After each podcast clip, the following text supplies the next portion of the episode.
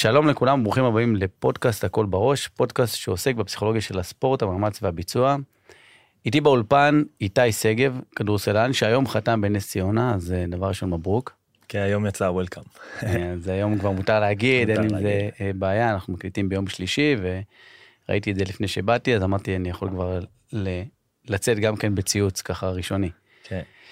אה, שיחקת בכל קבוצות הצמרת בישראל, היית קפטן מכבי תל אביב וקפטן הפועל ירושלים, שיחקת אפילו בחו"ל, שנה אחת אם אני זוכר נכון, כמובן משחק ושיחק בנבחרות ישראל אה, מגיל צעיר, בתפקיד אה, הסנטר. שאני חייב להגיד, כי תמיד אני רואה בפודקאסט על הרבה, על קבלת החלטות, ובסוף אנחנו מדברים כל הזמן על השחקן, שאנחנו רוצים שהשחקן כמה שיותר ישלוט. ככל שיש לי יותר שליטה, ככה אני יותר רגוע, ככה אני יכול להרגיש יותר בזון, אני לא צריך להיבהל או לחשוב יותר מדי, דברים זורמים דרכי.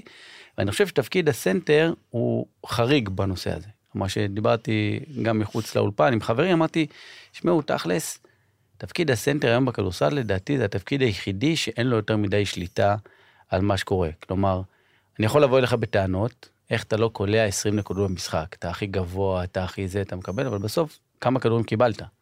כלומר, שאני מסתכל, אין את זה בסטטיסטיקה. כלומר, אם אני אזכר בסטטיסטיקה, נגיד כמה כדורים קיבלת במהלך הדקות, אני יכול להגיד, וואלה, היית יעיל או לא יעיל. אז היום עושים את המדד יעילות הזה, הפלוס מינוס, אבל לעומת, עם כל השינויים שהכדורסל עשה, שהיום אה, מספרי 4 יכולים לקחת כדור ולרכז, או שחקנים כאלה גבוהים שפתאום אתה רואה אותם מרכזים את המשחק, אני חושב שהסנטר הוא כמעט היחידי שנשאר בתפקיד העתיק שלו אה, בסיפור הזה. מעבר לזה שזה כמובן אתה היית שחקן הפועל ירושלים, שחקן שאני מאוד מאוד uh, מעריך ואוהב, אני חושב שאין שחקן היום בירושלים שעזב וככה אוהדים uh, ממש בוכים בשנתיים האחרונות, בטח בשנה האחרונה, שחקן קפטן שמצליח להדביק את כל הקבוצה, ואני חייב לומר שאפו, כי זה הרבה מהספסל, זה לא פשוט. נתחיל מזה שקודם כל תודה רבה שאתה מארח אותי. מאוד שמח להיות פה. דיברת על הרבה דברים, אני אנסה לגעת uh, בכל אחד ואחד מהם. אני אתחיל באמת מהנושא של uh, הפועל ירושלים ואוהדים, שכבר אמרתי את זה בכל מיני במות, אבל זה אחד הדברים שלקחתי על עצמי כקפטן, uh, זה לעזור להחזיר את החיבור, uh, שאני יודע שאוהדים מאוד מאוד מאוד חיפשו שיהיה בין השחקנים, בין הקבוצה לקהל, uh, שירגישו שיש איזושהי זהות ואיזושהי... נקרא לזה אופי או מנטליות ש, שהאוהדים מחפשים בתוך, כאילו בהפועל ירושלים. אמ, זה נבע מהרבה שיחות, מהרבה אינטראקציות, אמ, קרובות, רחוקות, אמ, מפגשים באמת, שאני לא יודע אם קורים הרבה בכדורסל. ואני שמח שגם בעזרת הניצחונות, ניצחונות עוזרים, אבל אני חושב שהרבה מהעבודה שעשיתי, אה, ראו אותה, בעיקר האוהדים, ואני שמח אה, לשמוע שמוכרים תודה על זה, כי זה, זה נחמד אה, לראות שרואים את מה שאתה עושה. אה, ומעבר לזה שאני מאוד מאוד מאוד אוהב אותם, אז אה, שולח את אהבתי. ועכשיו נתחיל מההתחלה. דיברת על שליטה. אני עובד גם באופן אישי עם פסיכולוגית, ואחד הדברים הראשונים שדיברנו עליהם, זה להפוך את השיח עם עצמי מהמילה שליטה למילה השפעה. וכשאתה מתייחס לדברים במונח של השפעה, אני חושב שזה עושה יחס, או הופך את ההתנהלות שלך להרבה יותר חיובית בכל מה שנוגע לזמן שלך למגרש. כי אתה לא יכול לשלוט על הכל, גם לשלוט, יש לזה איזושהי קונוטציה מאוד מאוד מאוד שלילית. אתה, אתה תגיד את המילה שליטה שלוש פעמים, אתה תרגיש כל הגוף שלך מתכווץ. ותגיד את המילה השפעה שלוש פעמים, אתה תרגיש כאילו הגוף שלך מתמלא. אמ, אז אני חושב על הדקות שלי ועל ה... איך שאני משחק במונחים של השפעה. שאני רוצה אה, לעלות ולהשפיע אה, על הקבוצה בפן ההגנתי, ואני רוצה להשפיע על השטף בהתקפה, ואני רוצה להשפיע על אה, מה שהיריב שלי אה, חושב ברגע שאני שומר עליו, וכולי וכולי. כאילו, זה הולך לכל כך הרבה מקומות. כי בסוף אתה לא יכול לשלוט על הכל, על כמעט כלום בחיים לדעתי. אמ, כל כך הרבה דברים לא תלויים בך, ואם אתה תחשוב שהם תלויים בך, זה, זה יוציא אותך מאיזון. אמ, אז כשאני והיא מדברים, זה הכל במונחים של השפעה, והיא לימדה אותי לשנות מ"אני חייב" ל"אני רוצה". זאת אומרת, אני חייב להיות מחר טוב כי יש לי הזדמנות ואולי לא תחזור. לא, אני רוצה להיות מחר טוב, כי מחר יש לי הזדמנות ואולי לא תחזור. וברגע שאתה גם הופך את המונחים בינך לבין עצמך, מחייב לרוצה, זה משנה לך את כל התפיסה. פתאום למדתי שכל כך הרבה דברים אחרים אני עושה אותם כי אני רוצה, לא כי אני חייב. מה שאתה חייב זה לישון, לאכול ולשתות מים, כל השאר זה בגדר רוצה. אז אה, זה בנושא הזה, אני חושב שזה עליי מאוד מאוד השפיע לחיוב. השינוי גישה הזאת זה גם, זה קצת יותר מקליל את הדברים, אתה פתאום מבין ש... שאתה לא מצליח במשהו שאתה רוצה, אז סבבה, אז אתה תמשיך לרצות את זה ותנסה פעם הבאה. אבל אם אתה לא מצליח משהו שאתה חייב, אתה פתאום חושב, וואי, איזה הרסני זה, איזה פאסה, אני לא מאמין. אני חייב. אמ, אז זה מה שאני חושב בנושא הזה, אני מאוד uh, מאמין בגישה הזאת, ואני חושב שזה עושה לי טוב, על עמדת הסנטר. Um, אז שוב, זה מתחבר לנושא של uh, השפעה ולא שליטה, כי אני לא יכול בהכרח uh, לשלוט במרכאות על כמה כדורים אני אקבל, או כמה ריבאונדים יפלו לכיווני, אבל אני כן יכול להשפיע על המשחק בכל מיני דרכים, ואני חושב שזה אחד הדברים שמייחדים אותי כשחקן. אמ, שאני חושב על איך כשאני עולה הקבוצה תנצח, ויש כל כך הרבה דרכים לעשות את זה, ולא תמיד זה עובד, גם לא תמיד זה כל כך תלוי בך, לפעמים, בטח כשאתה עולה לשתי דקות בסוף העונה, אה, הדקות שלי די ירדו, והגעתי למצב שאני משחק דקה וחצי פה, ואז נגמר הרבע, פותח עוד דקה וכאילו כבר יורד, זה... אני חייב לעצור אותך פה, כי לפני שאתה ממשיך okay. אה, כן. לכל שאר השאלות שלי, כי זה, דבר ראשון, בוא נדבר רגע על הפועל ירושלים, בלי שמות וכמובן בלי לפילה, בוא נדבר על איתי שגב, חוזרים מהגמר. במלאגה. במלאגה. זה מכה מורלית, אין מה לעשות. אה, שיחקתם טוב, הייתם זה, אבל מהרגע הראשון, בניגוד למה שאני כאוהד הפועל ירושלים אפילו הרגשתי במהלך העונה, עזוב את החודש וחצי הראשונים, שתמיד הפועל יודעת לחזור. ושם הייתה הרגשה קצת אחרת, ש... אתם לא שם, יש הרבה דברים מסביב שקרו, זה נכון, אבל חזרתם פה לארץ, ומשהו השתנה בקבוצה. כלומר, משהו, זה, זה התבטא אולי גם בדקות שלך. והשאלה שלי היא יותר אליך, פחות לקבוצה זהו, עצמה. זהו, אני אענה על זה מהזווית שלי והזווית שלי בלבד. כן, כאילו, כמובן, כמו לכל בן אדם, יש לי מחשבות על מה שקרה באופן, כאילו, ברמה הקבוצתית, ברמה המועדונית, אבל זה לא, זה לא המקום. אמ, באופן אישי, אני יכול להגיד שיצאתי מבואס מהגמר משתי סיבות. המרכזית שבהן, הפסדנו. כאילו, ממש ממש רציתי להניף עוד גביע. אה, ובטח גביע אירופאי במפעל שהיה וואו השנה, כאילו, כן. מטורף. אה, והסיבה השנייה, שאין מה לעשות, בסוף אנחנו אינדיבידואלים, לכל אחד יש את האגו שלו. והתבאסתי שלא שיחקתי יותר. אה, כי זה משהו שאני הרגשתי בכל אופן, גם במשחק הלפני, בטנריף, כאילו מול טנריף, שכן שיחקתי וכן, טיפה לקח לי קצת זמן להיכנס, אבל ברגע שנכנסתי כבר הייתי, השפעתי והייתי טוב, והקבוצה רצה טוב. אמ, אז בקטע הזה התבאסתי, שאמרתי, וואי, איזה באסה, הייתי... כאילו רציתי להשפיע על המשחק הזה, רציתי להיכנס ולעשות את מה שאני יודע. אמ, וכאילו, אני, אני לא מסיר את האחריות שנכנסתי, היה לי שתי דקות שנכנסתי ולא הייתי טוב.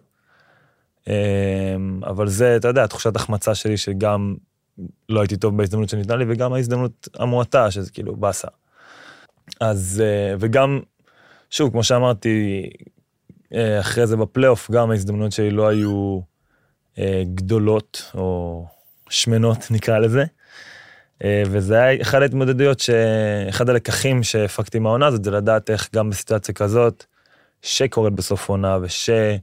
מעמידה אותך בסיטואציה שהיא די קיצונית, בטח ביחס לזה שהיה לך מעמד והיה לך את הדקות שלך, ולרדת חזרה לאיזה משהו שהייתי בתחילת העונה, אמ, זה משהו שלא התמודדתי איתו כמו שאני חושב שהייתי יכול, וזה אחד מהלקחים שלי ברמה המנטלית.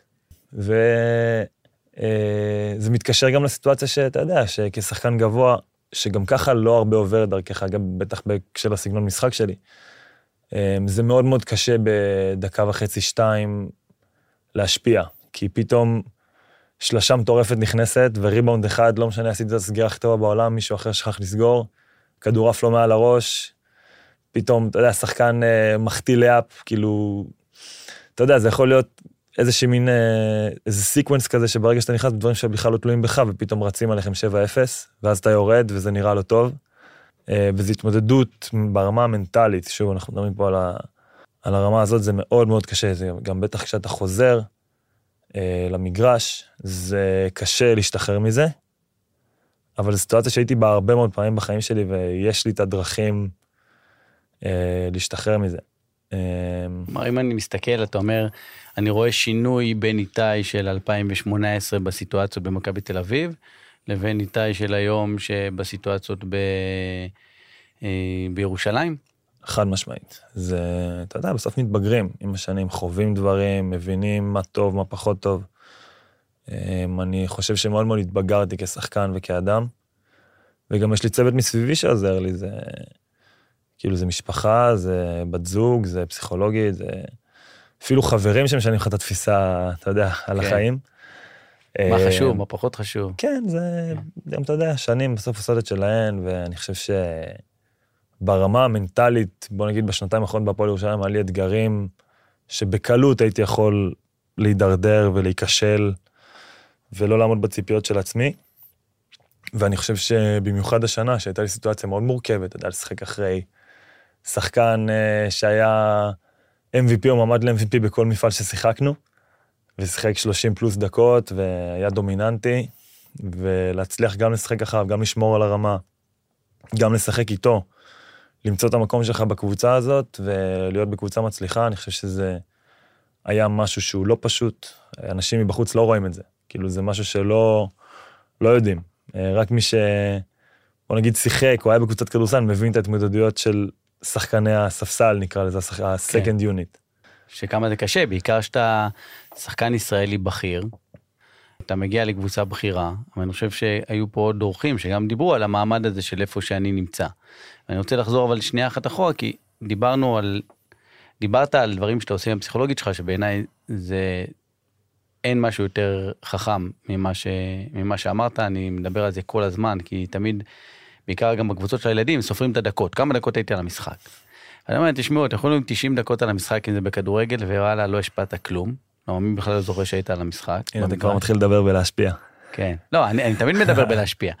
פשוט בהתחלה אני נותן כל מיני נקודות אה, של שליטה, כי ב- בגרעין, בגרעין הפנימי, אז אנחנו כל הזמן משחקים עם העניין הזה של ההישרדות. ובהישרדות יש לנו הרבה עניינים של שליטה. וזה חונה לנו במלא מלא מקומות, ואם אנחנו לומדים באמת, שדבר ראשון, חלק מהשליטה זה חלק מהדברים לשחרר. כלומר, זה לא, יש דברים שלא בשליטתי, אני צריך לקבל את זה, להבין את זה, ולראות מה אני יכול להתעסק, מה אני לא יכול להתעסק, ואיפה Mhm. אני יכול להשפיע. כשאני הולך למקומות של ההשפעה, אני באמת יכול לבוא קצת יותר קול. כי אני מוריד את עצמי מהעניין של ההישרדות הזה, כי כשאני אומר חייב, אז כאילו, אם זה לא יקרה, אז מה לא, קרה? זה כל הגוף שלך מתכווץ, כן. זה ממש ככה. כי למה? כי אתה אומר, אני חייב, אז אם לא עשיתי את זה, אז, אז מה אני? מה, אני שווה עכשיו משהו? אני לא שווה כלום, אני יכול להגיע כן. למקומות האלה. הבעיה בספורט, שהקבוצה חייבת. ופה לפעמים מגיע דיסוננס. כי אם עכשיו אני מאמן, אני אומר, שמע, סבבה שאתה רוצה רק להשפיע, או שאתה רוצה, אבל, אבל אני כקבוצה, אני חייבת שתקלע סלים, אני חייבת שתביא ריבאונדים. ואני חושב שלפעמים ההסתכלות הזאתי של הצוות בחוץ, או כמו שאמרת, מי שלא שיחק כדורסל, או, או האוהדים, או הכתבים, או אלה שעושים את הסטטיסטיקה, ההסתכלות שלהם על הדברים האלה של שחור ולבן, יכולים לעשות לנו קצת נזק. אני מסכים, אני חושב ש... תשמע, גם בסוף אנחנו במקצוע שלנו להגיד, זה ג'ונגל. זה ג'ונגל חד משמעית, אתה לא תהיה טוב, לאף אחד זה לא אכפת. אף אחד לא אכפת לי אם אני רוצה או חייב, או משפיע או שולט, זה לא מעניין, אני צריך להיות טוב. כאילו, משלמים לי כסף כדי שאני אהיה טוב. אמ, מצד שני, אתה צריך באמת למצוא את המקום שלך, לראות איך אתה מביא את המיטב מעצמך לאורך זמן, בתוך הג'ונגל הזה, כי לפעמים אולי החייב הזה יכול לעשות לך טוב, אני מאמין שבטווח הארוך זה אוכל אותך. אני חד וחלק, אני אומר לך, זה אוכל אותך. חד וחלק, אני מסכים, זה אוכל, זה. אסור. אז אתה יודע, לקבוצה בסוף יש את החיים שלה ואת המנטליות שלה, נקרא לזה, ואני, ברור לי שמנטליות החיה ומנטליות השליטה היא מאוד מאוד חזקה בעולם הספורט. לא הייתי באף עולם שהוא לא הספורט, אגב, יכול להיות שזה בכל העולם. אמ, אבל בעולם הספורט זה בהחלט שמה. אני חושב שהחוכמה זה בדיוק האתגר המנטלי, זה לדעת איך אתה בא וכאילו פרפורם, כאילו איך, איך אתה בא ונותן בראש אה, בתוך הסיטואציה הזאת. ויש כאלה אנשים שהחייב הזה, לא יודע, זה עושה להם, כאילו זה, זה מניע אותם. אני פחות כזה. אני אחד שיותר אה, עושה לי טוב לחשוב במונחים של השפעה, במונחים של רוצה. אה, זה הדרך שבה אני יודע להביא את עצמי באופן המיטבי. אני גם, שוב, יש את הדברים שנותנים לי את ה drive, יש לי את ה-sense of urgency הזה. זה ברור, כאילו, תשמע, אתה לא יכול להיות שחקן ב-level הגבוה בלי שיש לך drive. כן, אין, אתה לא אין, יכול. אין, זה, אתה לא יכול, גם אנחנו תמיד מדברים על drive באופנים של מוטיבציה חיצונית, מוטיבציה פנימית. Mm-hmm. בתור שחקן ב-level הגבוה הזה, אם אין לך drive פנימי, אין לך מוטיבציה פנימית להגיע למקומות, להצליח, קשה לקום בבוקר. קשה לקום בבוקר להתאמן, אז אני חושב שדווקא היית פה משהו מעניין, אני חושב שהמוטיבציה החיצונית זה משהו שמאוד מושך אותי כאילו גם כלפי מעלה, ומה שמאזן את זה, זה הניהול של המוטיבציה הפנימית. זה הניהול של, שוב, המשפיע ורוצה. אני חושב שכמוטיבציה חיצונית זה משהו שבעיניי אולי יש לה קצת פחות השפעה עליו. אני יכול יותר להשפיע על מה שקורה בתוך עצמי, כי אתה יודע, מוטיבציה חיצונית, אה, שוב, ת, ת, תגיד לי אם אני לא בכיוון, אבל זה משחק גדול, או זה משחק, אה, אגב, קטן, במרכאות, ששם המוטיבציה הפנימית היא כן זו שצריכה למשוך למעלה. ברור. אה, אז אני חושב שאצלי האיזונים קורים אה, מכל מיני איזונים של המוטיבציה החיצונית והפנימית. כאילו, אם החיצונית למעלה, אז הפנימית צריכה להיות למטה, וההפך. וזה מה ששומר מצד אחד על level גבוה, מצד שני על, על שפיות, ועל בריאות נפשית, ונקרא לזה פיזית גם. כן. תראה, זה הדבר הכי חשוב לי, אמרתי את זה בפרק הקודם, שכפסיכולוגים, הדבר שהכי חשוב לי זה רווחת השחקן. בסוף חשוב לי שאתה תהיה שלם עם עצמך, עם, עם מה שקורה, ולעזור לך להגיע למקום השלם שלך, כדי שבאמת אה, תרגיש. לפעמים יש לזה קצת מאבקים, או צריך למצוא את האינטרס, שגם, וגם להסביר למועדון למה הדבר הזה חשוב. למה חשוב לי שתהיה מאושר? למה חשוב לי שיהיה לך כיף בקבוצה? למה חשוב לי שתדע מה המיקום שלך בקבוצה? למה חשוב לי שתדע לאן אתה הולך? כי אני באמת מאמין שככל שהדברים האלה קיימים, אז גם אנחנו קצת מזניחים את העניין הזה של ה... שהמוח שם רץ לכל מיני מקומות מה יקרה, מה לא יקרה, ואני יכול להתרכז באמת רק בעיקר. וגם אני מגיע ממקומות של חוזק שהם הרבה יותר קרובים. אני יכול להגיד שלמרות שאנחנו משחקים בספורט והוא תחרותי ובסוף האוהדים הרי מתבאסים, הייתה עונה מצוינת ב, בליגה האירופית ובסוף, מה שיזכרו זה שהפסדנו בגמר. וראיתי פוסט יפה שאחד מהאוהדים שאמר בואו נזכור את הדרך שעשינו לשם, כמה כיף היה, איזה קבוצה, איך החיבור שדיברת עליו קודם, כמה החיבור הזה אה, עשה טוב. ואני אומר שלפעמים קבוצות מאבדות את זה, כלומר קבוצות מעדיפות להביא עכשיו להגיד אוקיי סבא אני אביא שחקן של אה, מיליון וחצי ואני אזנח את החיבור של זה לאוהדים, אבל מה, מה אתה מפסיד קשה מאוד לקבוצה לקבל ולהבין ולפעמים זה גם מפסיד ברמה של החיבור והכימיה כן כשאני, כשאני מסתכל עליך ואני רואה את השחקנים שהגיעו. ובין אם שחקנים מאוד מאוד צעירים שהגיעו ואיך אתה מחבר אותם ומה אתה מלמד אותם גם שעשו את ה upgrade לשלב הבא. כלומר אתה כבר היום בן 28. אה, בעזרת השם עוד 6, 7, 8 שנים לקריירה אבל אה, אנחנו מסתכלים כן מסתכלים אבל על זה אתה יודע אנחנו יודעים שזה הקריירות של הספורטאים הם לא ארוכות הם לא עד גיל 67. ו...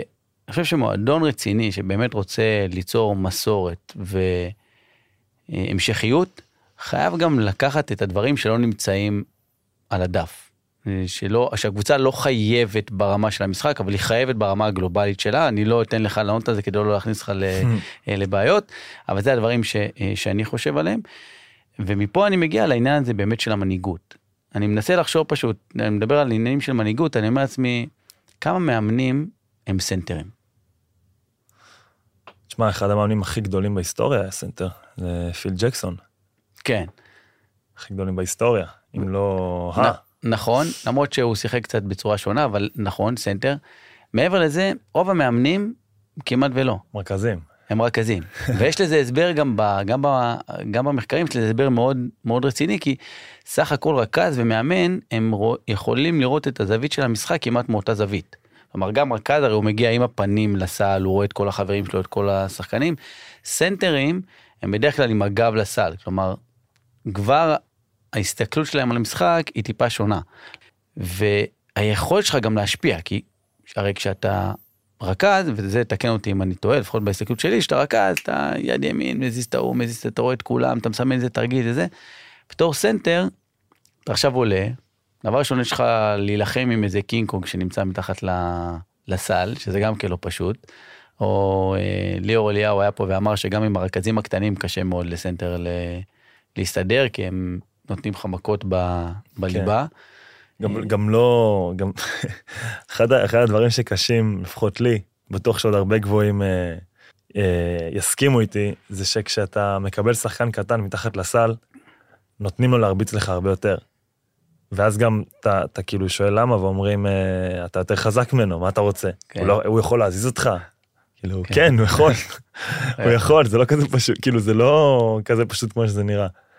אז uh, זה משהו שהוא גם uh, מהווה איזשהו קושי אבל. Uh... ובסוף כשאני מסתכל על, על, על מה נתת השנה ובעיניי זה באפגריד הכי גדול שלך וצר לי אם אני פוגע בשאר האספקטים ששיפרת.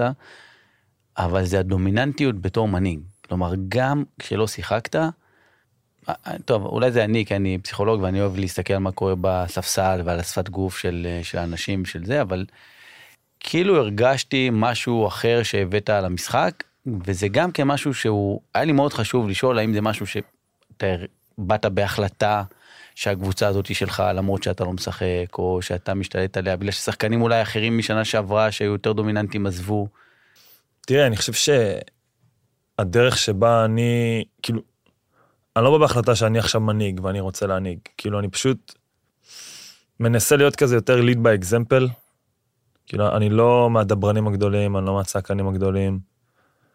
אמ, אני כן מנסה לשים איזשהו סטנדרט של עבודה, של אה, כמה אקסטרות אתה עושה ואיך אתה מתנהל אה, ומה אתה משדר כלפי חוץ, וזה לא תמיד קל. כאילו לפעמים בא לך אה, לזרוק במרכאות, ו... אבל מצד שני יש איזושהי, איזושהי דמות, או נקרא לזה דוגמה שאתה רוצה להוות. אתה רוצה כאילו שהחבר'ה הצעירים יראו אה, כמה עבודה צריך כדי להגיע אה, לאיפה שאני נמצא, ואתה רוצה שהחבר'ה הזרים יראו למה אני נמצא איפה שאני נמצא, כאילו, כי זה בזכות העבודה ובזכות הנחישות.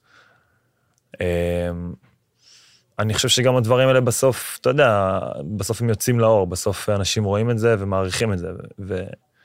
ואגב, אם כאילו מישהו יעשה משהו שלא נראה לי, אני אכנס בו, בלי, בלי להסס. כאילו, זה גם אחד הדברים שלמדתי עם השנים, שאם אתה מבליג על בעיה, היא רק תצמח. כאילו, לא, אם לא תטפל בה במקום, זה לא, זה לא יעבור. אמ, וזה גם אחת האמוניות זה לדעת איך לטפל ועם מי אתה נכנס עכשיו לקרב כאילו של אה, אני מראה לך עכשיו מי הבוס ועם מי אתה מגיע למקום של טוב אני, אני אסביר לו למה זה לא בסדר. אז זה אתגרים נקרא לזה מנהיגותיים. ואתה יודע נקרא לזה לפעמים במצבים קשים אחד הדברים אה, שאני למדתי זה אפילו בכוח גם אם אתה לא רוצה לחייך או, או לעודד או, או לעשות משהו כדי להרים את החבר'ה זה לפעמים בכוח זה גם עובד. לדעתי, ואני חושב שזה בכל תחום בחיים, שאם, שאם רע אפילו, אתה יודע, חיוך קטן, זה אגב, לדעתי יש איזה מחקר שחיוך כן. משחרר אה, הורמונים חיוביים, או כן, דופמין, משהו כזה. רק לא צריך שהחיוך יהיה אמיתי, כלומר חיוך מולץ, אה, ראו שקשה מאוד איתו, יש כן, משהו, באמת? יש משהו בזמן העיניים. אתה פשוט, אני רואה אותך, גם כשאתה מחייך אה, מאולץ, אתה מחייך חיוך שהוא נראה חיוך אמיתי לגמרי. אני מחייך מאולץ עכשיו? לא, עכשיו לא, אבל נגיד קודם, כשהתחלת לדבר על החיוך, כן. הדגמת, אז היה, אבל בגדול זה משהו בקמטים של לא שיש לך קמטים אתה רואה איך אני מסבך את עצמי משפט טוב, משפט הכל טוב אבל לא, לא. זה משהו בעניין של הקמטים וכמו שאתה אומר גמות ואני קריירת הדוגמנות שלי כן. עוד, עוד תגיע אני עדיין לא שם אז הכל טוב. אז באמת זה מערכת ה coping שלנו מערכת ה coping שלנו זה מערכת שאני אני יכול לקבל רגשות ממך כלומר עכשיו אנחנו במחקר גדול על נושא של הדבקה רגשית כמה באמת. האחד יכול להדביק את כולם, נגיד... בוא'נה, למדתי את זה באיזה קורס נראה לי, אני לא זוכר. באיזה התנהגות בהתנהגות ארגונית או משהו כזה, כן. אז אה, הדבקה רגשית זה משהו שאנחנו יכולים להגיד איך עכשיו שחקן אחד שמספיק שהוא יהיה על הפנים ובהרגשה על הפנים, הרגשות שליליות הרבה יותר קל לנו גם להדביק, אז ישר כולם נדבקים. אני תמיד mm. נותן את המשחק של... של אורלנדו מג'יק נגד יוסטון. החטיא שם את העונשין, את הארבע עונשין, ואז הם הפסידו ולא התאוששו מזה, כן, פיני ארדווי ושקיל אוניל שם נגד, נגד הקים. יש באמת עניין של איך אתה רואה את כולם כבר עם הראש למטה, כולם כבר נפולים, כלומר זה דברים שלפעמים לוקח, ואז זה כן לוקח את השחקן ומכניס עכשיו שחקן עם הרבה נגיד אנרגיה והרבה אדרנלין למשחק, ויכול לשנות לי את המומנטום. אז יפה שאתה מעלה את זה, כי אחד. בעיניי רגעי מפנה שלנו, העונה, זה היה בתחילת הטופ 16. הפסדנו בבית לדיז'ון, נתנו לנו בראש, באמת, כאילו, הפסדנו באיזה עשר, אבל עשינו בית ספר, ממש קרקס, בארנה. והגענו למשחק שני, בטופ 16 בבית, שאם אתה מפסיד משחק שני בבית בטופ 16, באמת, שיהיה לך בהצלחה. משחק אחרי זה, כאילו, אתה נוסע לחולון, ולהגיע לשם עם שני הפסדי בית, זה באמת לא, לא אידיאלי. אמ, והגענו לסיטואציה שהיינו, לא יודע, מינוס 12, 9, 8 דקות לסוף הרבע הרביעי מול שטרסבורג, כאילו לא מצליחים כלום. הכל תקוע, הכל מת. אה, זאק עושה אווירה רביעית. ואני כבר באיזשהו מקום הבנתי שאם אני אכנס, זה יהיה כנראה כי 20 הפרש, 3 דקות לסוף, וננסה לעשות את המקסימום. אז באיזשהו מקום כבר הכנתי את עצמי. אבל באיזשהו, כאילו שמתי לב, דעתי סוף רבע שלישי שזאק עם שלוש. אמרתי, בואנה, אם הוא עושה אווירה רביעית, תחילת רבע רביעי, יכול להיות שאני נכנס. אם אני נכנס, אני חייב כאילו, איכשהו, לא יודע, להרים, פשוט להרים את האנרגיות. עכשיו, ברור שאתה גם צריך את המזל לצדך, אתה צריך שאיזה זריקה אחת uh, תיכנס, ואיזה זריקה שלהם תצא החוצה, בסוף זה לא, כן. זה לא רק uh, בשליטתך, אם כבר מדבר במונחים של השליטה. Uh, ועליתי, וזה, תשע דקות זה הרבה זמן. ואפילו אני זוכר, לדעתי, ירדנו מ-12 ל-15. וכאילו אתה מרגיש שלא לא מצליח, אבל כאילו אני מרגיש את האנרגיה בגוף שאני מרגיש שאני כן במשחק וכן מצליח לעשות דברים, ולאט לאט אני פתאום מרגיש שטוב. עוד פוזיישן, יאללה בוא עכשיו נעשה עצירה. עושים עצירה. יוצאים מהתקפה, גרדים איזה סל. הופ, מ-15 זה 13. מ-13 אתה יוצא עוד עצירה, כאילו אתה פתאום מייצר איזשהו מומנטום, שלשה, אתה כבר ב-10, הקהל איתך. ואתה יודע, צעד אחרי צעד, אמונה אחרי אמונה, כל פוזיישן אתה מאמין טוב, עכשיו אני עושה את העצירה, עכשיו אני הולך לתת את החסימה הטובה הזאת, שחרר שחקן לקליעה. להתגלגל מהר, אולי אני אקבל כדור, אטביע. אה, אולי יהיה ריבאונד שאני אוכל לקחת ולמסור החוץ, כאילו, כל פוזיישן האמנתי שיש לי מה לעשות כדי לעזור. והיה את השינוי, היה קאמבק מדהים, היה כאילו משחק אה, בין הגדולים שיצא לי לקחת בו חלק מבחינת השתלשלות האירועים והאנרגיות, ו... וגם אני הייתי חלק משמעותי, וגם uh, שיחקתי עד הסוף, גם ביחד עם, עם זאק. Uh, היינו כאילו שני גבוהים ביחד. ו... וזה משהו שאני חושב שהתחיל איזשהו גלגול שנמשך עד לגמר גביע. אגב, גם משחק מול הפועל חיפה היה תסריט די דומה, שכאילו היינו מינוס 10, 9, 8, 7 דקות לסוף. Okay. כן. זה אחד הדברים, אתה יודע, ברמה המנטלית של להרים, של, של כולם ברע, כולם לא מרגישים טוב, זה בדיוק ההדבקה הרגשית שאתה מדבר עליה, של לבוא, אני מאמין עכשיו שאפשר לעשות את זה בצד הראשון, אני מאמין שאפשר לקחת את הצד הראשון הזה. ואז אני מאמין שאפשר לקחת את הצד השני. כל צד אני מאמין שאפשר לעשות אותו. ואתה יודע, בסוף צעד ועוד צעד ועוד צעד, זה כבר הרבה צעדים. ועם הרבה צעדים מגיעים רחוק. ואתה אומר, דיברת על איך יושבים על הספסל ומה עושים על הספסל. אני חושב שזה משהו שאני נוגע בו הרבה עם השחקנים שלי, והייתי שמח לשמוע מה, מה אתה עושה? כלומר, אני נותן תמיד את uh, סולישר במאצ'סטר יונייטד, שאמר עליו פרגוסון שהוא השחקן המחליף הטוב ביותר שהיה לו. הוא תמיד ידע שהוא יעלה אותו מהספסל, והוא ייתן לו את מה שהוא נותן, לראייה נתן את, uh, את הגביע האנגלי, וברגע שהוא נכנס הוא גם עזר לתת את uh, גביע האלופות. במשחק אחרי זה הוא חזר לספסל. אמרתי שהוא נכנס להרכב. עשה דברים מדהימים, חזר לספסל, ותמיד שאלו את פרגוסון, תגיד, מה, מה קורה איתך? השחקן שהביא לך את שני הגביעים, ואיך הוא חוזר לספסל? הוא אמר, שמעו, שיושב על הספסל, אני תמיד יודע שהוא יעלה. שהוא יעלה וייתן לי הכל, יעשה לי איזשהו שינוי. ולפעמים, אני יודע שיש שחקנים שאומרים, שמע, אולי כדאי שהוא יבין שאני טוב רק כשאני נכנס בהרכב. או איך אני עכשיו נכנס לספסל ובאמת מבין שהמקום שלי הוא להרכב.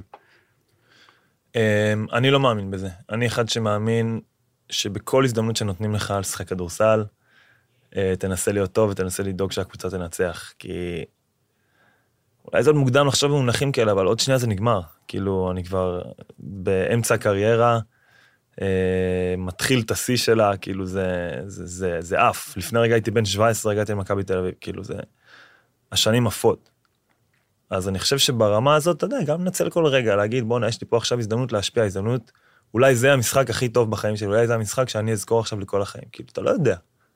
אתה לא יודע, ולחשוב, להתחיל לחשוב, מה, הכניס אותי ככה, והוא מעלה אותי בחמישייה, והוא מכניס אותי רק באמצע רבע שני, ולא בסוף הרבע הראשון, מי הוא בכלל, נה נה נה נה, אני חושב שזה יוצר אצלך מחשבות כל כך שליליות, ואז המשחק שלך הופך להיות שלילי. אמ, לפחות אצלי, יש אנשים שזה הדרייב שלהם, כאילו, מה, אני אוכיח לו, באיזה שאלה, וזה, אני פחות כזה. אמ, אז זה בנושא הזה, אני כאילו, לא משנה לי אם אני עולה מהספסל, בחמישייה, אני כשאני על המגרש, אני אנסה להיות באמת הכי טוב שאני יכול. ועל הספסל אתה עושה דברים מיוחדים לפני שאתה נכנס, נגיד, דיברת פה, אמרת לפני שטרסבורג, שהיית היית על הספסל ואמרת, אני נכנס, אני אעשה את זה, אני אעשה את זה, זה באמת דברים שאתה עושה בסוג של הדמיה, או ש... אמ, אם לפני המשחק אני מרגיש, נגיד, שהראש שלי לא במקום, אז נגיד, ערב קודם אני ארים איזה טלפון קטן לפסיכולוגית, אגיד לה, אה, שומעת, אני, אני מרגיש שהראש שלי מפוזר וזה, מה את חושבת? אז כאילו, או שהיא, כאילו, היא תרגיש אותי ותמליץ לי כזה, אולי ערב קודם לעשות משהו, אולי בבוקר, אולי לפני המשחק, אולי על הספסל. אמ, לעשות איזושהי מחשבה, אבל אין לי משהו קבוע שאני עושה. אם אני רואה שאחרי איזה שלוש ארבע דקות אני לא נכנס, אז אני מתחיל לעשות מתיחות כדי להישאר חם אה, ולהישאר חד. אה, אבל אין לי משהו קבוע ש, שאני עושה. אחת ההמלצות שאני אומר תמיד לספורטאים זה לנסות, להישאר חם הזה מעבר, ל, מעבר למתיחות, הוא גם להסתכל ממש על המשחק ולהגיד אוקיי אם אני הייתי שם מה אני הייתי עושה. לנסות להבין את ההגנה, לנסות להבין דברים שיותר קל להבין בחוץ כי מבפנים יש לך את הפיזיות, כל העניין הזה של הלחץ שנמצא עליך, אין לך יותר מדי זמן להתחיל לחשוב יותר מדי. לפעמים מהספסל אתה יכול לקבל הרבה מאוד מידע שאתה נכנס איתו כבר פנימה ואתה לא חייב לחוות אותו. כלומר כבר אני יודע איך הוא שומר, אני יודע איזה, איך כדאי לקחת אותו, משמאל, איפה יש לפעמים רווחים, איפה הם מפספסים טיפה בהגנה. ברור שהדברים יכולים להשתנות, כן, ברגע שאתה נכנס, אבל... ואז אני, בגלל שאני שומר על זה כל הזמן ברמה הקוגניטיבית שלי, אז גם הרמה הקוגניטיבית שלי נשארת חמה. ולא רק הרמה הפיזית שלי נשארת חמה, כי בסוף בקבלת החלטות זה עניינים של 2-3 שניות. ככל שהרמה הקוגניטיבית שלי תהיה חזקה יותר, ככה הסיכוי שלי לקבל את ההחלטה הנכונה היא, טובה יותר. אה, ואני חושב שפה מביא אותי לעניין, למרות שדיברת על זה יחסית הרבה, אבל העניין הזה של החוסן מול הכישלונות או הביקורת. כלומר, אמרת ילד בן 17 שמגיע למכבי תל אביב, שגם זה קצת מוקדם, אולי רק אז אתה מתחיל להבין מה זה קצת אה, הספורט, פוליטיקה ואיך הם מתקדמים? אה, זו הייתה טבילת אש ראשונה. עכשיו, אני, אני מאמין ש... אני אומר גם לכל הילדים, שאני מאמין שהטבילת אש צריכה להיות במקום הכי גבוה ש... שאפשר. כאילו, כדי להבין מה שחקנים עושים כדי להגיע לרמת הגבוהות, לטוב ולרע. ולא תמיד יש לך כלים בגיל הזה להבין את זה, אבל אתה, עם השנים אתה מבין את הטוב ואת הרע. אמ, אז אני חושב שזה משהו שעשה לי טוב. אתה גם מגיע לקבוצת בוגרים של מכבי תל אביב, שזה... בנוער היה הרבה דומי, הרבה שוני, אבל קבוצת בוגרים של מכבי זה, אתה יודע, אתה מרגיש שזה היה עם גיא פניני, דווין סמית, ליאור, אה, יוגי, אמ, דיוויד בלאט מאמן, כאילו, אתה חווה אנשים שרצת אותם עד לפני חודש. אמ, ואתה לומד לאט לאט מה טוב, מה רע, ואני חושב שרגע נתקשר לחוסן המנטלי, אני חושב שחוסן מנטלי, אני לא זוכר איפה קראתי את זה, אבל שחוסן מנטלי או חזק בראש, לצורך העניין, זה להיות עקבי. כאילו מצפים לך למשהו, או שאתה מצפה לך למשהו, ולהצליח לבצע אותו באופן עקבי. זה אחד האתגרים של, שלנו כאנשים, של, שלי ספציפית בתור ספורטאי, זה להיות עקבי, שבוע אחרי שבוע או כמה ימים אחרי כמה ימים, תלוי בכמה מסגרות אני משחק, ולבוא ולהיות טוב. שזה לא פשוט, כי צריך לא להגיד, פשוט. גם בלהיות עקבי, אתה לא תמיד... אף אחד לא עקבי.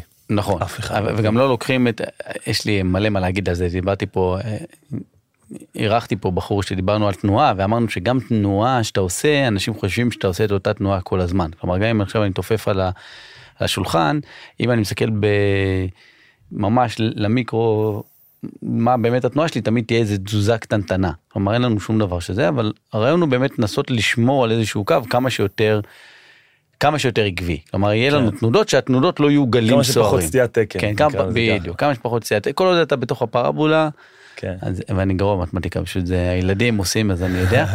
אה, אז כמה שיותר בתוך הפרבולה, להיות שם ולנסות להישאר כל הזמן שם. ידוע לנו שיש משחק שנגיד יהיה יותר גדול או יותר טוב, משחק שיהיה קצת פחות, אבל אם אני מסתכל ואני רואה שבתכלס שמרת על אותה סטטיסטיקה ועל זה, אז הכל בסדר.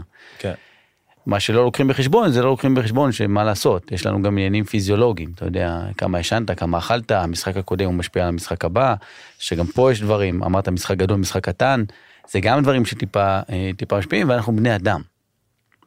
אם היינו רובוטים לא היה לנו את הבעיה הזאת. נכון. אה, זה אבל אנחנו כמו, בני זה אדם. משהו שאחד הדברים, גם אחד הנושאים שרציתי לדבר עליו, זה זריקות עונשין. אמ, אני תמיד הייתי בטוח שכל הקהלי העונשין הגדולים מרגישים כל הזמן אותו דבר. או אפילו הקהלי העונשין, לא נגיד הכי גדולים, הטובים. וזה לא ככה, לפחות ממה שכזה, הם אמרו לי, ומהדברים שאני כזה מנסה לראות קצת בטלוויזיה, שלפעמים יוצא להם קצת פחות טוב, ועדיין כאילו, עדיין נכנס. ו... אמ, אני מבין שלפחות באופן אישי, גם לי לא כל זריקה תצא בהכרח אותו דבר, השאיפה היא שכן. בגלל זה מתרגלים ועושים חזרות, אבל פה נכנס כבר הפן המנטלי של אתה מאמין שהזריקה הבאה תיכנס. תמיד הזריקה הבאה היא זאת שתיכנס. לא משנה אם הקודמת נכנסה או יצאה. וזה אחד זה המיינדסטים ש... שמאתגרים. כאילו בטח מישהו כמוני, שזה הפן הפחות חזק במשחק, במשחק שלנו, מה לעשות, יש כאלה שקופצים נמוך וקולים טוב, ואני קצת ההפך.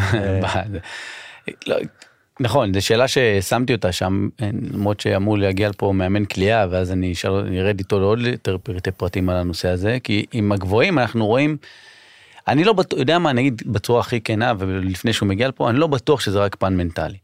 כלומר, אני חושב שאולי יש איזושהי, איזשהו קושי לגבוה מול נמוך בהיבט של הזריקה. בהיבט של הקשת שאני צריך לזרוק, בהיבט אולי של לא בדקתי את זה יותר מדי, ובאמת ליאור יבוא לפה אנחנו נדבר, אבל העניין אולי של ה-quiet eye שלי והקניית מטרה, יכול להיות שהעסק הזה הוא טיפה שונה. כמובן שיש גם את העניינים המנטליים שאתה אומר, עד כמה אני רגוע כשאני על העונשין, עד כמה אני זורק את הזריקה באופן אוטומטי, בלי מחשבות, עד כמה אני שומע את הקהל ואת הרעש, או שאני עכשיו מתעסק עם עצמי. זהו, אני חושב ש... כאילו, אחד האתגרים שאני מנסה להתגבר עליהם זה... זה איך לשמוע את הסביבה, כאילו, לספוג את הסביבה ולדעת להתמודד איתה, כי... אה, אני חושב שהדרך לייצר את זה באימונים מאוד מאוד מאוד קשה. אז אה, מה שאני עושה זה אני מייצר לעצמי סביבה ש... שמפריעה לי, נותן לה להפריע לי, כי שוב, בתנאי מעבדה זה מאוד קל להתעלם. ואיזה יופי, אני זורק עכשיו, לא יודע, 200, 300, 400 זריקות באימון אה, עונשין, ו... זה הכל רפטטיבי, והכל נורא נורא קל, ואתה מתעלם, וזה בסדר. בסוף אתה מגיע למשחק, ויש לך שתי זריקות, או זריקה אחת, ויכול להיות שזה מה לך כל המשחק, אתה לא יודע. והרגשת לא טוב בחימום, והקהל אה, שר לך שיר, והשחקן אה, לידך זרק לך איזה מילה, ו... את- זה לא כזה קל להתעלם מזה, זה קל להתעלם בתנאי מעבדה. אז אחד הדברים שאני מנסה לייצר זה כן איך לתת לרעשים להגיע לתוך הראש שלי, איך אני כן נותן להם לעצבן אותי, כן נותן להם להוציא אותי מאיזון, ואז מוצא את הדרך להתמודד. ואני מרגיש שזה עוזר לי. כלומר, זה אחת השאלות שרציתי לשאול, זה באמת איך אתה מצליח לשמור על הקור רוח הזה. כלומר, אני מדבר במונחים של עוררות, אז נגיד כשאני מתעצבן או שמעצבנים אותי, או שזה, אז רמת העוררות שלי נגיד תעלה, אבל זה גם יכול להגיע מאחרי דנק מאוד מאוד רציני, או שכזה עשה שינוי מטורף במשחק, ואני מתמלא מלא באדרנלין, אבל אני צריך גם לדעת עכשיו לשמור על הידיים שלי, כי אם לא בהגנה אני עושה עבירה. כלומר, אם אני נמצא במצב הזה. כן. אז השאלה אם אתה באמת עושה את זה גם במשחק, כלומר, לא יודע, אני בדרך כלל מלמד נשימות, אני מלמד רגע לשחרר אנרגיה, אה, דברים כאלה, או שזה משהו שאתה אומר, שמע, אני פשוט עוצר את עצמי. בקטע הזה אני חושב שאני די אה, עוצר את עצמי, אבל זו נקודה מעניינת, לא חשבתי עליה ש... כאילו בחלקים מסוימים אני יודע לעשות את זה, ובחלקים מסוימים אני פחות יודע, ואולי זה הדרך אה, אה, לעשות את זה. אה, אז זה העלית הנקודה.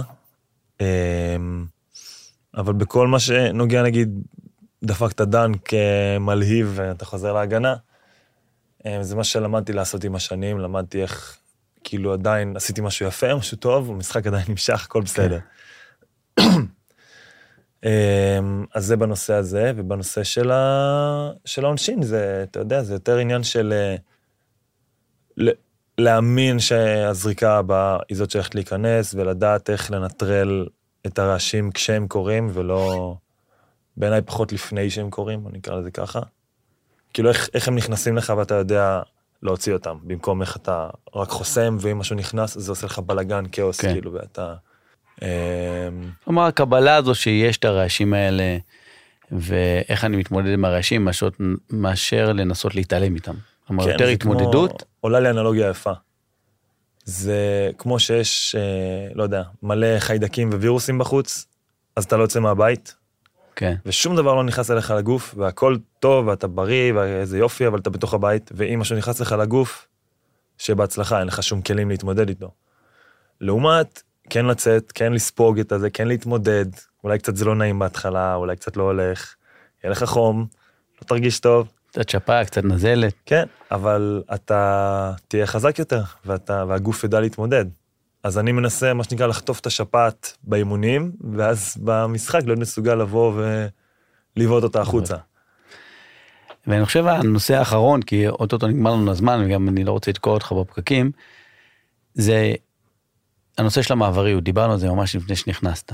אבל אתה גם עובר עכשיו לנס ציונה, ואני חושב שאם אני מסתכל על משהו, לי ברמה האישית אמרתי לך את זה גם, מעברים זה הדבר שהכי קשה לי בעולם. כלומר, להתחיל, להגיע, להכיר את המקום מחדש. ברמה שלך דיברת איתי על למצוא אה, דירה ולעזוב. אה, עד כמה היום כאחד שעבר באמת הרבה קבוצות, אני הסתכלתי לפני כן על הליסטה של הקבוצות, לא מעט קבוצות. האם כבר יש היום דברים שאתה אומר, שמע, כבר יותר קל לי, או שזה עדיין קשה כמו שהיה פעם? מעברת דירה זה סיוט שלי, אני שונא את זה, כן. לא נדבר על זה. אמ, נגיד בנושא של להגיע למקום חדש וזה, אני חושב ש... וואי, שאלה מעניינת, רגע, אני חושב עליה. אמ, לדעתי זה, זה מקום של... כן יש את הרצון הזה לעשות, ליצור איזשהו רושם ראשוני מאוד מאוד אה, ספציפי, אבל מצד שני, זה גם שם אותך בסיטואציה של you have to bet on yourself, כאילו זה להמר על עצמך. וזה להאמין שאתה גם במקום הזה תוכל להצליח, וגם במקום הזה אתה תוכל להביא את היכולות שלך למקום הכי טוב שהן היו בו אי פעם. זה כל פעם מחדש, זה אגב, גם אם אתה נשאר בתוך קבוצה, גם שנה, שנה שעברה הקבוצה השתנתה כמעט מאפס, אז כן. שוב להוכיח את עצמך. אמנם אתה מכיר את הבעלים, אתה מכיר את האפסנאי ואתה מנהל קבוצה, אבל מאמן חדש, שחקנים חדשים, בסוף כאילו, אה, הם צריכים לרכוש לך כבוד אה, מקצועי, נקרא לזה ככה. ואתה תמיד, תמיד, תמיד חייב להמר על עצמך, ולהאמין ש... שאם אני פה, אז זה כי אני שווה את זה, ואני אוכיח שאני שווה את זה, ואני יודע שאני שווה את זה. אז זה, זה ה mindset שאיתו אני מגיע אה, בכל שנה. לא תמיד זה קל, לא תמיד זה עובד, לפעמים זה לוקח זמן, לפעמים זה לוקח פחות זמן. אה, חשוב לי לא, לא ליצור פה איזשהו עולם ורוד, כאילו, לא תמיד הדברים יצליחו לנו. אה, אבל חשוב באמת, כמו שאתה אומר, הכל, הכל בראש. מה שמדבר בראש. אלינו, זה, זה מה שחשוב. הכל בראש. אה, זהו, דבר אחרון זה קצת טיפים לשחקנים ישראלים, אני לא אכנס למצב של הכדורסל הישראלי, אבל בכלל, טיפים שלך לשחקנים או סנטרים ישראלים, כי יש תמיד איזה אגדה שאנחנו במדינת ישראל לא יודעים לגדל אה, גבוהים. אמ, אני חושב שהטיפ שלי אפילו חורג מגבולות הספורט. אמ, זה ששום דבר אה, שקורה לכם בפן המקצועי, לדעתי, שוב, יש כאילו חריגות, אבל שום דבר הוא לא אישי. ברגע שאתה חושב שהכל אישי, או שהרוב אישי, אתה נכנס למערבולת של ההוא שונא אותי, ההוא עושה לי ככה, אני מספיק טוב, אבל ההוא לא אוהב אותי, אבל אני לא בא לו טוב בעין, ואז אתה לא משתפר. אם אתה יוצא מנקודת הנחה שהדברים נעשים לך מסיבות מקצועיות, זו בעיניי הדרך להשתפר. אם המאמן לא נותן לך לשחק, כנראה כאילו הוכחת לו שאתה שווה דקות. ואם uh, לא רוצים שתמשיך שנה הבאה, זה כנראה כי לא, לא הוכחת שאתה שווה.